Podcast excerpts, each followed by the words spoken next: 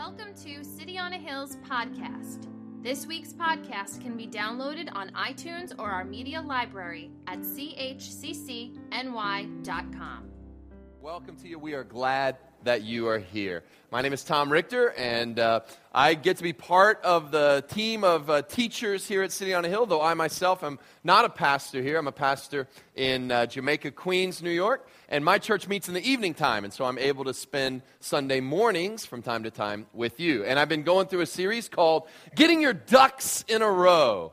And the idea here is just getting organized around. You could have picked any probably uh, self improvement type areas of your life money, time, health, and our minds are what I have chosen. And we spent last week talking a little bit about money, looking at it from a biblical perspective. And today, time. And uh, time, as I uh, began preparing these messages, I thought I would knock out time in one Sunday, but uh, uh, we're going to do this over a couple Sundays. And so the series will continue. I'm not here next week, but good Lord willing, when I'm back with you in March, we'll just continue with this Getting Ducks in a Row series. And if James wants to pick up and uh, jump in on one of these, there you go. It's laid out for you, man. And uh, together, we'll get you through getting your ducks in a row. Uh, before I go any further, I want to give credit where credit is due. You know that, uh, like your pastor James, I'm the same way. I listen to a lot of different preachers, a lot of different sermons. I read a lot of books, and they help inform uh, and uh, uh, guide my own thinking on things. And sometimes, I, look, I'm not just listening. There's a guy, Andy Stanley. Now, this guy's out of Atlanta. If you've heard of Ch- Dr. Charles Stanley, this is his son. And uh, Andy Stanley, for me, he's, he's the guy that I listen to. And not just not just like, oh, wow, he helps me develop sermons. I listen to him just, just for me, you know, just to build my own. Uh, I need that, just to build my own faith and to encourage me. And uh, I give credit where credit is due. His stuff on time, you can look it up. It's called the Time of Your Life series. And if you listen to his series on the time of your life, a lot, I mean, a lot of his material is in my sermon today. So if you listen to that, I don't want some awkward email where you like email Andy, you are plagiarizing Tom Richter. No, no, no, no, no, no, no.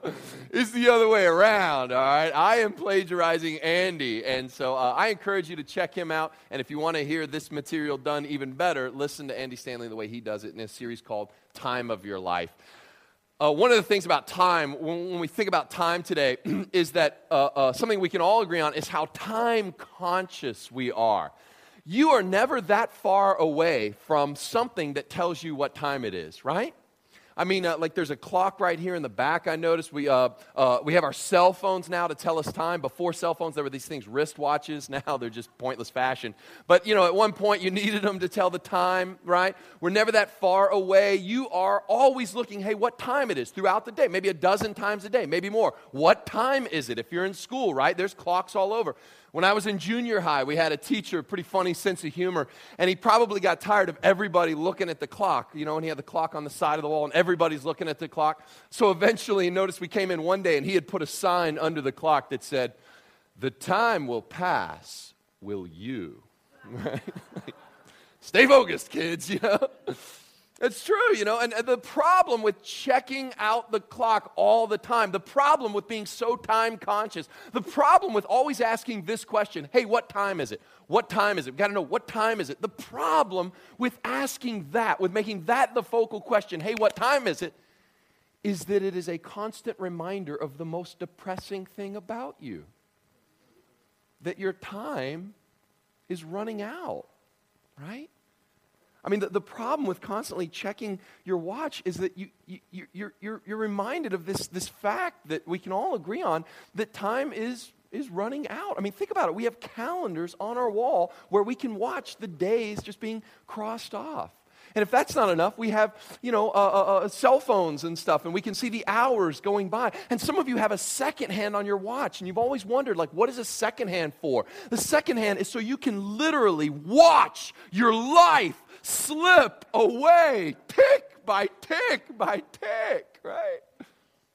Aren't you glad you came to church today? A real, kind of a real pick me up on this. And doesn't time go faster the older you get? I mean, we know scientifically maybe it doesn't, but we experience time faster the older we get. Isn't that true? Like when you were a kid, Christmas is never going to get here, right? Christmas takes forever and the time goes so slow. When you get older, dude, it's Christmas every other month, isn't it? And then we, ju- wait, how's it Christmas again? We just had Christmas. I'm still writing 2005 on my checks. You know, right? You know what I'm talking about? the theme that time goes by so quickly is actually something that is a theme that's prevalent throughout the whole Bible. And so I wanted to start our thinking on time by looking at some happy thoughts from the book of Job. You're laughing because you read your Bibles. And you, all right, here we, here's one. My days are swifter than a weaver's shuttle, and they come to an end without hope. You'll probably never see that on like a calendar or like a Hallmark card. I mean, can you imagine what's written on your day timer? I have Job 7 6. It's my life verse. It's so quick. And uh, how about this one, Job 9? In case you didn't get the point, a few chapters later. My days are swifter than a runner, they fly away without a glimpse of joy.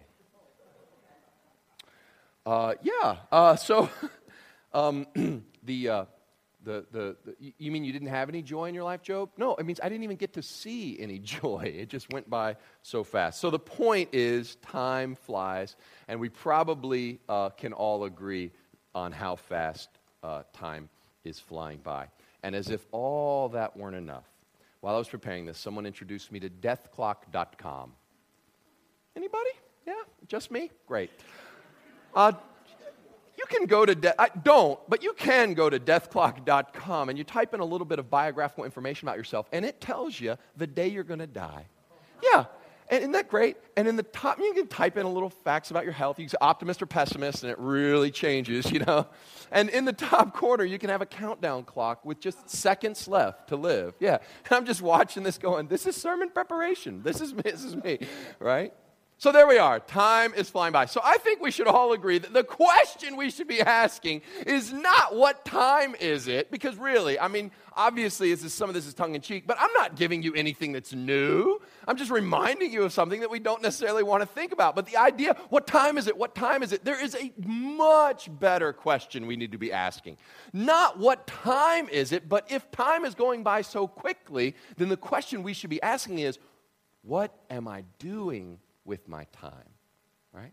That's the question we want to ask. What am I doing with my time? And here we get some real help, not from Job. We're, we're done with Job. We get some real help from one of the Psalms, uh, from a man named Moses. Now, Moses actually wrote one of the Psalms. Did you know that? When we think of the people who wrote the Psalms, we normally think of who?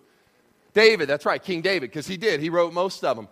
But Moses actually wrote a song thousands of years before David. And I want you to turn there, if you have your Bibles, to Psalm chapter 90.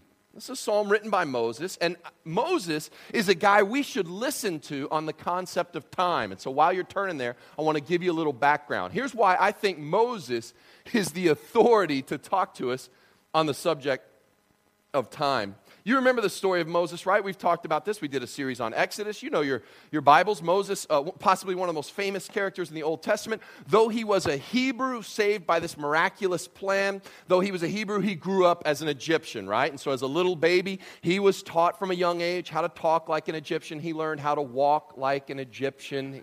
Anybody? 80s? I thought I'd throw it in there. Yes.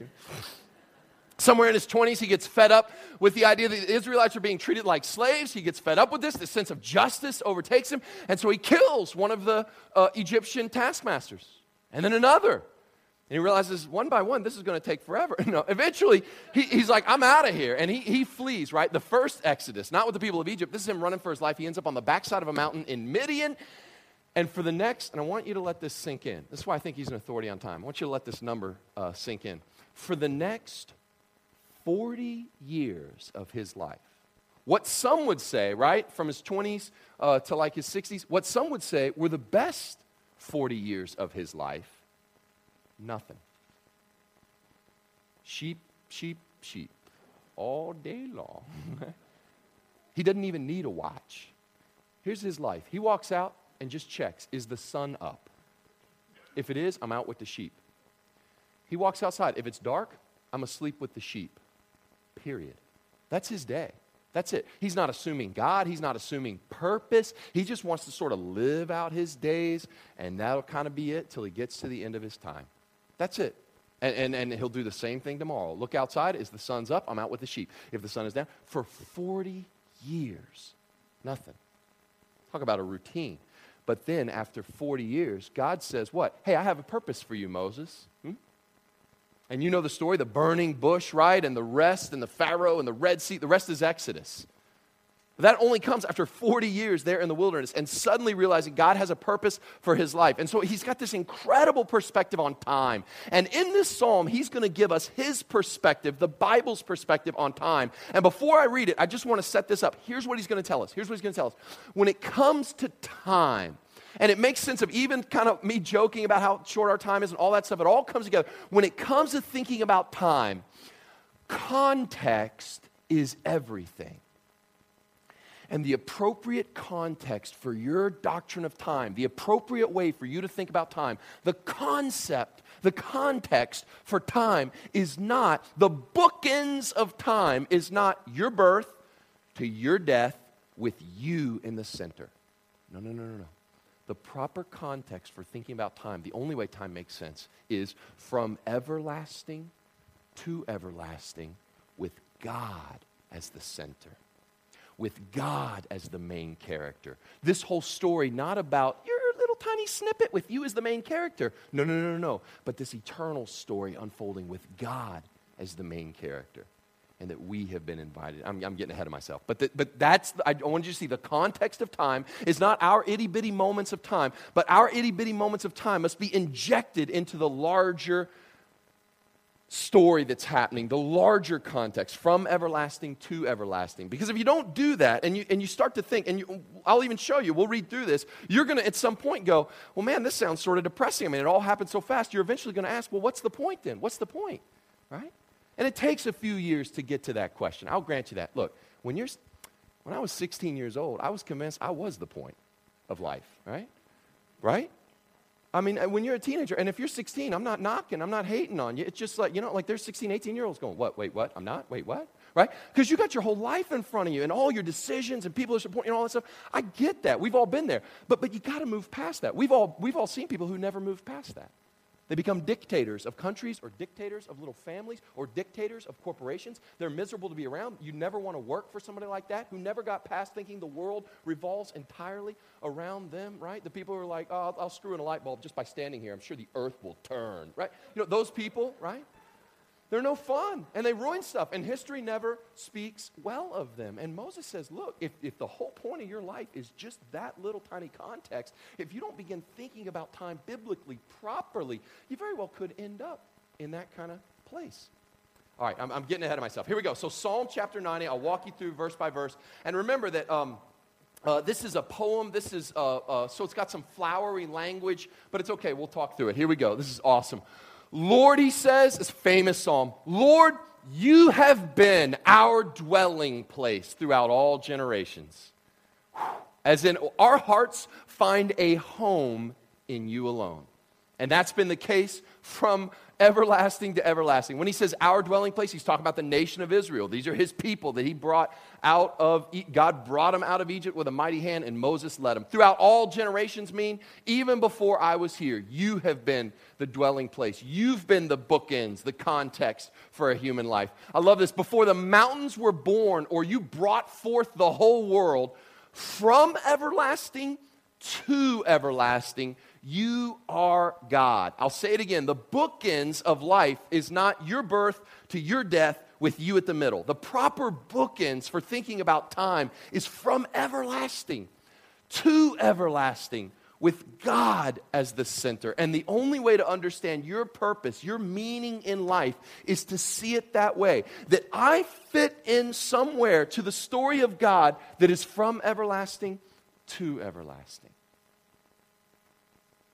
Otherwise, your time is too short to build any significance on your own. Look at verse 3. I, love this. You turn people back to dust, saying, Return to dust, you mortals. Sounds like Gandalf. Return to dust. I just sort of out geeked the whole church. But you turn people back to dust, saying, Return to dust, you mortals. Now, why is this so important? What return to dust, you mortals? Look, look, what's he saying? He's saying, No matter how cool you are, no matter how rich you are, no matter how long you live or how great your influence, no matter how much awesome you pack in to your little life, oh, and by the way, I'm Moses at the end of it, return to dust. Return to dust, you mortals. Came from dust, back to dust because you're mortal. No matter what. Now, th- thank you, Moses. Oh, hang on, hang on. It get, get, gets worse.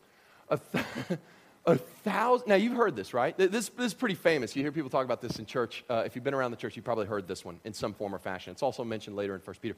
A thousand years in your sight are like a day that has just gone by. Anybody ever heard that? That a thousand years are like a day under the Lord and a day a thousand years? Yeah.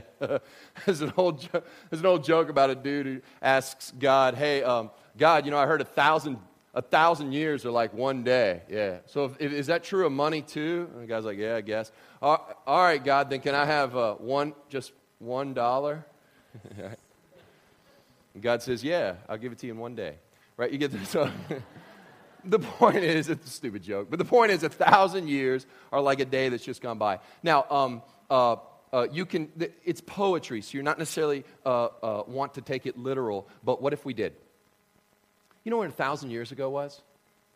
I'm not a, if only we had like a AP US history teacher or something that could help us. But uh, I'm not a history teacher, but I, I have Wikipedia. And uh, so I looked it up, and a thousand, you can actually look up what was happening on this day a thousand years ago. And of course, they're guessing, you know, because a thousand years ago, just before the Crusades. Just before the Crusades. It's like, I was going to say a thousand years ago, right? Which brings us back to the, a thousand years ago. And from, from the perspective of eternity, God's like, oh, that was like breakfast. I was like, oh, that was, that was earlier today. A thousand years, like a day. Now, how long is your life if a thousand years are a day? Moses says, hold on, hold on. No, no, no, it's worse. A thousand years in your sight are like a day. No, no, no, better yet, are like a watch in the night. What? Oh, you would take the 12 hours of nighttime and you're guarding the fortress or whatever, and it'd be like, okay, you take a watch and we'll sleep. And then we'll take, they would divide it into three or four watches of either three or four hours, depending on how many watches. So three or four hours. A thousand years in light of eternity is like three hours. I did the math on that. If a thousand years is to three hours in light of eternity, then what's a human lifespan? Carry the one. Uh, if, uh, uh, if, a thousand years is like, feels like three to four hours to God, then your life is 12 minutes and 36 seconds. That's a human life. About 12 minutes. In the length I've been preaching so far, birth, death, marriage, right? Uh, the whole thing. I mean, can you imagine 12 minutes, 36 seconds? What if that were our perspective on life? We'd be like, oh, you're so young to get married. You're only four minutes. you should wait till five. You're older, you're wiser, your career's all set. Some of you, in about five minutes, you can draw, you can draw Medicare, you can draw Social Security, right? Like today's show, we celebrate people that are 14 minutes.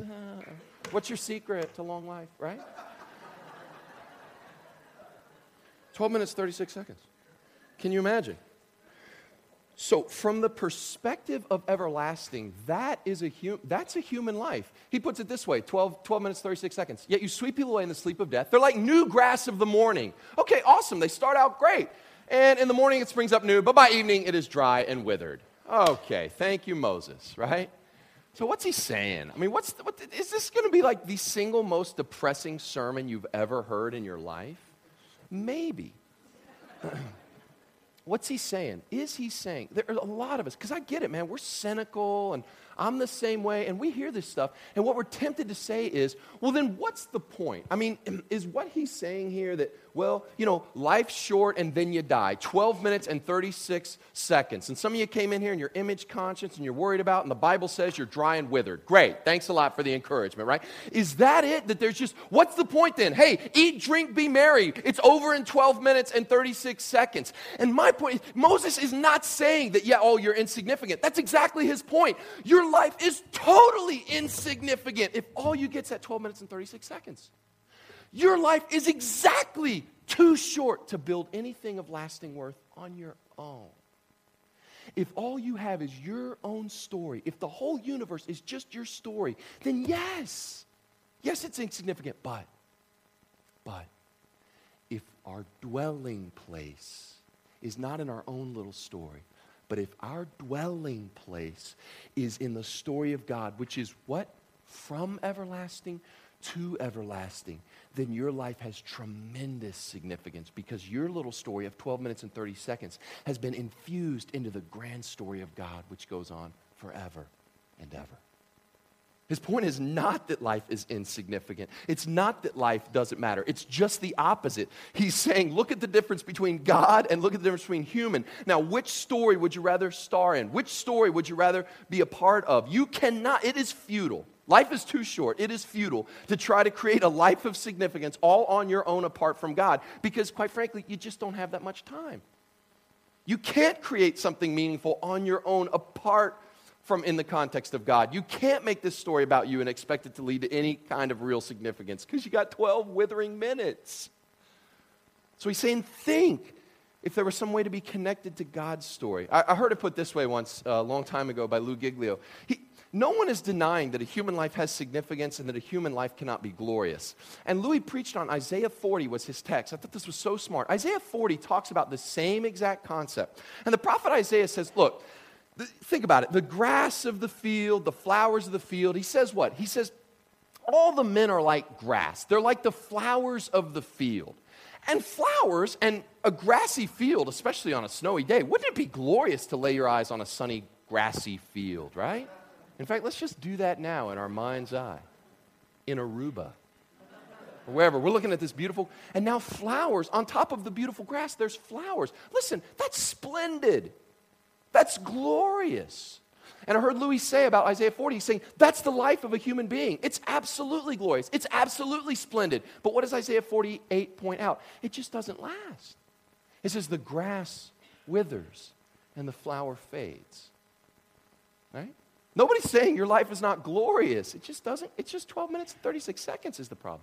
But that verse doesn't leave us without hope. It doesn't say the grass withers and the flower fades, period. It says the grass withers and the flower fades, but the word of our God shall stand forever. That means being written into his story, what he says stands forever. Let me see if I can explain to you this way. Uh, in a few Sundays, there, uh, uh, there's this thing called the Academy Awards. Or I don't know, maybe it's, I don't know when it is. Tonight? All right, first weekend of March. You won't be here, you'll go to church. But, like, you know, um, well, you guys you watch it at night. At my church, nobody better be there. But anyway, uh, there's going to be the Academy Awards. Now, they're going to give an award away for Best Actor, and they're going to give one for Best Actress, right? This is the lead role. This is the role that everybody wants. This is the role of great glory. They save it till the end because it's one of the most uh, prestigious awards, right?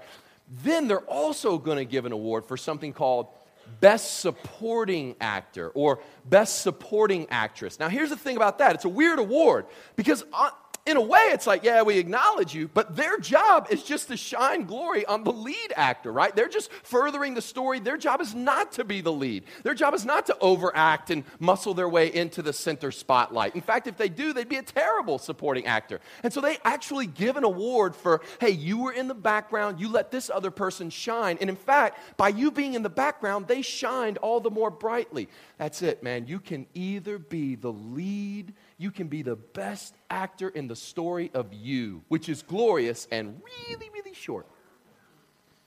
Or you can be the best supporting actor in the grand story of God.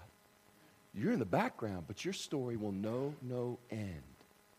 You know, everybody trying to get on the A list? You know, the celebrity A list?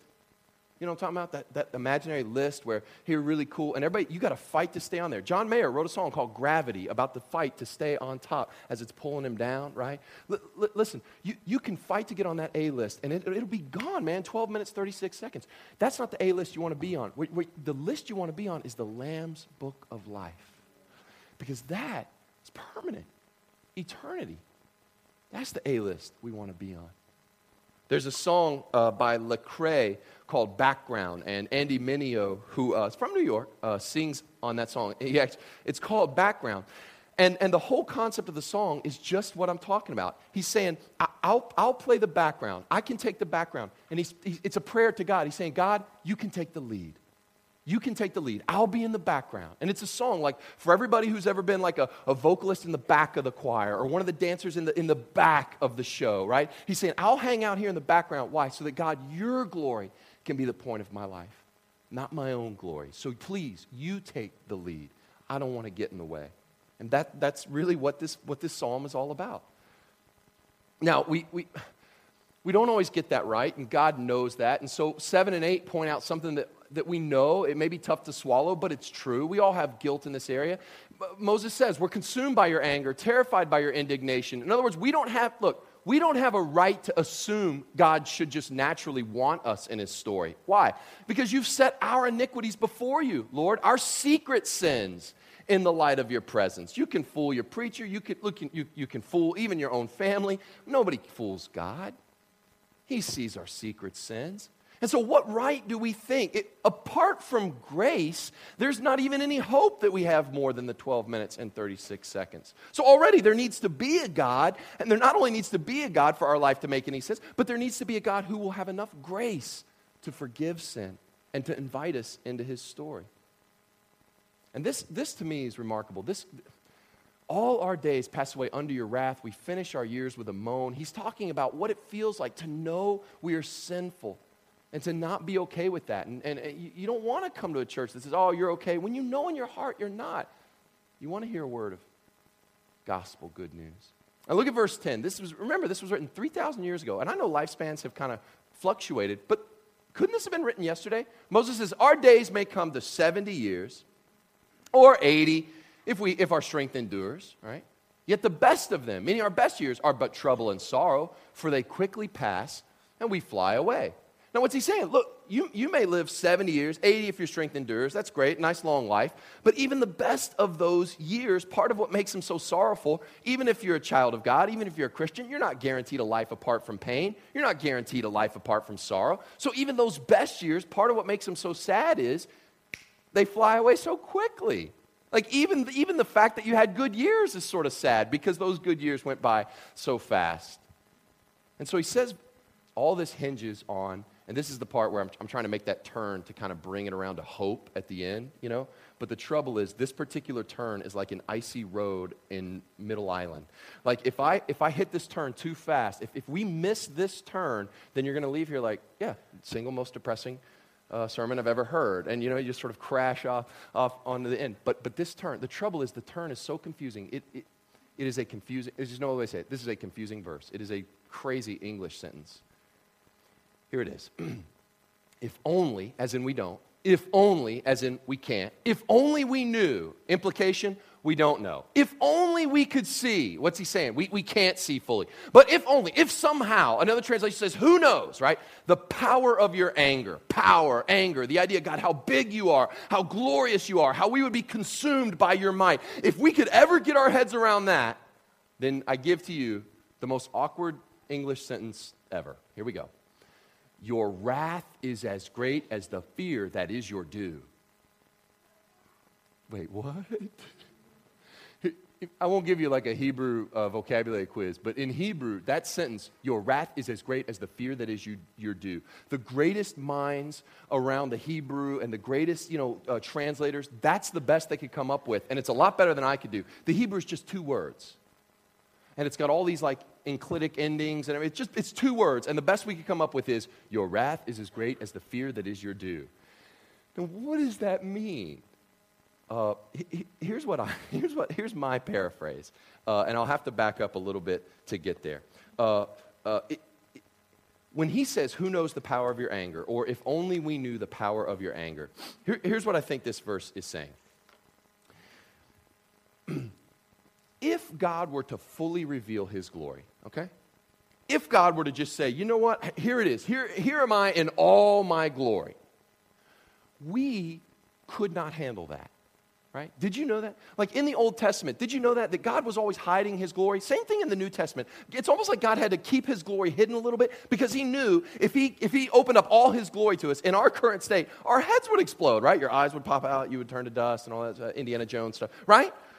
It, it wouldn't work. Man, think about the Old Testament. Over and over again, people would get just a little bit of, the, God could just give a little taste of his glory, almost like a little eyedropper of glory from Genesis to Revelation. What, well, almost at the end of Revelation, one day. But, but, but what's he always doing? He's taking a little eyedropper and be like, glory, glory, a little bit of glory, glory. And for Moses, he gave like glory, glory, glory. Like, I mean, like, gave like, like little drop. But think about it. The guy who saw the most glory in the Old Testament was Moses. And what happened to him? Remember, he had, God said, all right, but I'm only going to show you the back and I'm going to cover you in the cleft of the rock. So you're like hidden in this rock and you just get the back. And Moses comes down off the mountain and he's what? Radioactive, that's right. What happened? I just saw the back of his glory in the, from a rock, you know, through a rock, and look at me, right? So imagine the glory. I can show you in the New Testament too. Remember that scene when those big bad Roman soldiers, that cohort of Roman soldiers came to arrest Jesus in the garden? Remember that? Judas is going to betray him with a kiss. Remember that? This is told in John and also in the other synoptics, but, but, but John eh, has this particular line. They come to get him. They bring a cohort of soldiers for a guy who'd never lifted a sword against anybody. All he'd done was heal. He, I mean, he was a healer and they bring a cohort. There's a thousand, potentially a thousand centurions, and they come in there. And in John, you can read it for yourself. He, um, uh, glory like leaks out of Jesus. Uh, uh, uh they ask him. They say, uh, "Are you Jesus?" And what he said, it, he, if he had just said, "Over here," or "Yo," right? Anything like that, it would have been fine. They would have arrested him. But he said something very specific. And he said it in Aramaic, but it's, you know, ego eimi, it would have been the same thing. What he said was these two words. He said, I am. And if you know your Bible, you know that I am is the Hebrew, he translates Yahweh, which is the name for God. And when he said that, a little bit, just an eyedropper of his glory, he says, I am. And because he said that, that those big bad Roman soldiers, they fell down like they were dead. Just a little, all Jesus had to say, just a little, I am. Whoop, oh, oh, sorry, sorry, sorry, right? Forgot. Because he's so full of, it's like he's bursting with the Father's glory and he's got to like rein it in because he knows it's too much for us to handle. And Moses is saying, if we could get our brain around that kind of glory, if we could ever, this is like my paraphrase, this isn't in the Bible, it's just my paraphrase. If we could ever see God as he truly is, we would give him the reverence that is his due.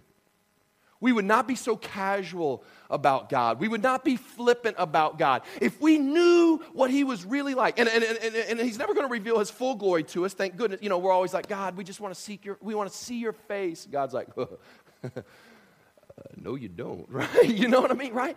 But you get what I'm saying. If we ever got our heads around that, we would do what? We would, we would say that His wrath is as great as the fear that is His due. We would probably say, we would give Him the reverence he is due. Now, what does this have to do with a sermon on time? If we could see more clearly, we would live more purposefully. We would live with the end in mind. We'd say, wait a minute, I got, I got 12 minutes and 36 seconds. I don't need to invest those 12 minutes and 36 seconds in the great story of Tom. I need to take those 12 minutes and 36 seconds and with every single second, invest it in the great story of God. I need to seek first His kingdom and His righteousness. If I could get my head around your glory, I need to be about what, what you're doing. Okay, Moses, I get it. The, the, the, time is short, that we only get 12 minutes and 36 seconds, but God is so big from His wrath to His anger to His power to His existence from everlasting to everlasting. So, what do we do, Moses? What do we do? What is, what, what is our takeaway? How do we leave this place different with hope, with, with something we're supposed to do? And that's the next verse. See, here's the, that was the turn. Now here we are, next verse. This is your takeaway. This is okay. So what do we do? If, if God, if, if, if you're so big and, and, and we don't want to be that person who makes life all about ourselves, we want to see what you're up to. We want to inject our life in your, so how do we make the most of our time? Not what time is it, but what do we do with our time? Moses, how do we do that? Next verse. He says, pray. You want to get this right? You want to get in the right context? Pray. And specifically, pray this prayer Teach us, O Lord, because I'm not, I'm not going to know how to do this on my own. Teach me. Because if you don't teach me, I'll try to figure out some other crazy way to do it and it won't add up right. So you teach us, Lord, to number our days Teach us to number our days. Now, what does that mean? Teach us to number our days. Well, here's the cool thing you've all done that. You've all numbered your days. Uh, if anybody in here is a married woman, you remember when you were a bride? Or maybe there's a bride to be in here, like somebody who's engaged right now. Think back when you were a bride. Uh, I mean, I mean, a, uh, you know, a fiance. And somebody came up to you and said, uh, hey, um, what, what day's your wedding? You didn't say, it's off in the fall sometime, I guess. I don't know. It's out there in the distance. No. What did you say? When are you getting married? 24 days, two hours, and four minutes. Here, fold these invitations, right? I mean, you. You were like, you had purpose. I mean, the thrust of your life. People couldn't even get around you. The next thing you know, they were going to be helping with wedding plans. You know what I mean? The whole thrust of it. That doesn't mean you didn't go to work. It doesn't mean you didn't do a few extra things, but the focus of your life was that day. Why? Because you numbered your days, you reordered the way you lived your life. Anybody in here who has a kid, you had a due date, right? Now, not so much with the third kid. With that one, you're like, eh, whatevs. But with your first one, okay? With your first one, what did you do? You lost your mind. You thought you needed all this baby equipment. You're like, oh, this is a crib. It's actually a Sherman tank, but they say it's safe. You know, like crazy stuff, you know? You threw out anything that you could have bought five years ago because now the regulations are different. And that's just a death trap, right? You had to go buy all new stuff and you got all that ready. Why? Because there is a due date. And because that due date is coming, your mind, you are in baby mode and you're, you're getting ready for that. You're living, right? If you had a big exam, anybody take the bar exam? I talk to people who are taking the bar exam. What do they say? Don't talk to me for all of June, right? Because their life has a certain purpose. There is, they have done what? They've numbered their days. You do it. If you're in high school, hey, you got an exam coming up. When is it? Five minutes. You're going to start studying, right? It, it, if you have a surgery coming up, what do you got to do? Oh, I got to do this, this. I'm not supposed to eat this. I got a big surgery coming up. I'm supposed to do this. You've, you've planned it out. You're numbering your days. If you run a marathon, you say, okay, so I'm going to back up. I'm going to start training this day and I'm going to do that. And your whole life takes on a certain amount of purpose. You get what I'm saying? When you number your days, when you put something out there that goes, no, I don't have forever. I don't have forever. I don't have forever. I got to invest what I got. You suddenly see a sermon that tells you your life is 12 minutes and 36 seconds. May not be the most depressing sermon in the world, it may be the most encouraging. Look, look, look, your days are numbered. What do we do with a resource when we think we have an unlimited quantity of it? What do we tend to do with a resource that we think we have an unlimited quantity of it? We tend to squander it, don't we? We tend to waste it. And it could be big things like fossil fuels or it could be little things like, you know, like at McDonald's, they put so many napkins out there, right? And you know your kids are so messy, you just can't help, right? You, you know what I mean? Right? Because they're limitless. Right? Big things and little things. If we think our money is unlimited, we squander it. Listen, if we think our time is unlimited, we do what? We tend to squander it. But Lord, if you'll teach me to number your days, that's not depressing. That means I want to live with some purpose. I want to live. I want to be like that, that bride to be. I want to be like that, that pregnant mom who's, who's looking out on that day, that person who knows I've got that surgery coming, I've got that test coming, I've got that, that marathon coming. I want to be in a certain mode. And because I know, Lord, my days are numbered, I want to be that guy who's like the whole thrust of my life is kingdom, his kingdom. That doesn't mean I'm not going to go to work. Doesn't mean I'm not going to have some fun along the way. Of course, that's all part and parcel. But I want the general thrust of my life. Teach us to number our days so that I got ahead of myself. Teach us to number our days so that we'll do just that. We may gain a heart of wisdom. Do you have any idea how valuable that is, what you're being offered today? A heart of wisdom? This doesn't just mean you make a few better decisions with your brain. This means your heart is transformed to the kind of heart where instinctively the decisions you make lead to wise and good uh, uh, uh choices that you have a heart of wisdom. It's almost like you don't have to think about it. Your, your, your, your heart just naturally leads you in the right way. To get that heart of wisdom, Moses says, pray this teach us to live as if our days are numbered. Why? It's saying I won't know how to make good decisions. I mean, I may make some good decisions here and there and I may get lucky, but by and large, I won't have that heart of wisdom if I always think about time in terms of my little context, my birth to my death with me in the middle. But I will make far wiser decisions if I think about you at the center and I spend my time, Lord, arranged around your purposes. Why? Because my 12 minutes, awesome as they are, they're not ever going to be significant un- uh, unless they're connected to your eternal story, Lord. You will not make better decisions until your life is in the context of God's plan and purpose. I will make better decisions if I make them knowing my days are numbered. Uh, uh, think of it this way it's living with the knowledge that your days are numbered that leads to better decision making. That's it. Since my days are numbered, Lord, teach me what to do with my time. Now, that's it. Um, there, like I said, it, to me, you could, you could leave and think that's depressing. But, but again, i have said it like three times. I'll say it again. It is depressing if this 12 minutes is all you get. But with God as the center, to me, what this is saying is let's be real about the time we have and let's live every second for His glory.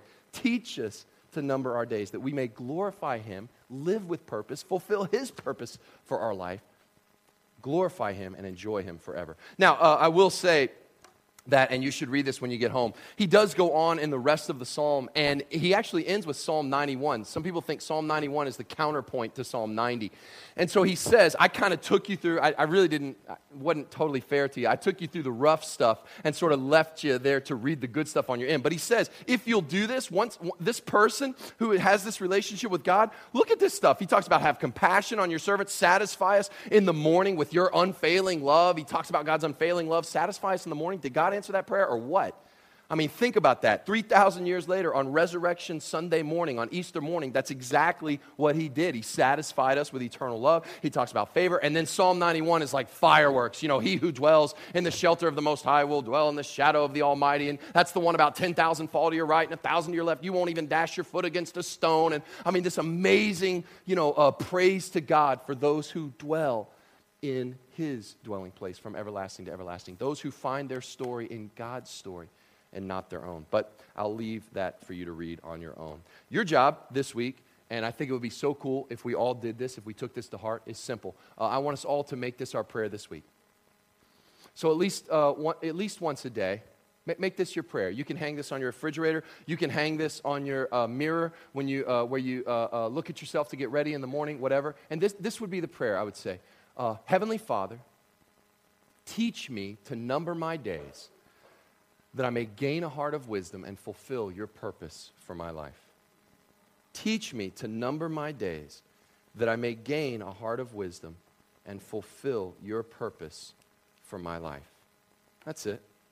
Uh, you can write it down. You, if you're really smooth, you can take your phone and take a screenshot of the screen right there, and you'd have it there. I saw somebody in church do that last week at my church. I was like, wow, I would have never thought of that. What a different generation, yeah. But uh, but there it is Heavenly Father, teach me to number my days that I may gain a heart of wisdom and fulfill your purpose for my life. Let's pray together.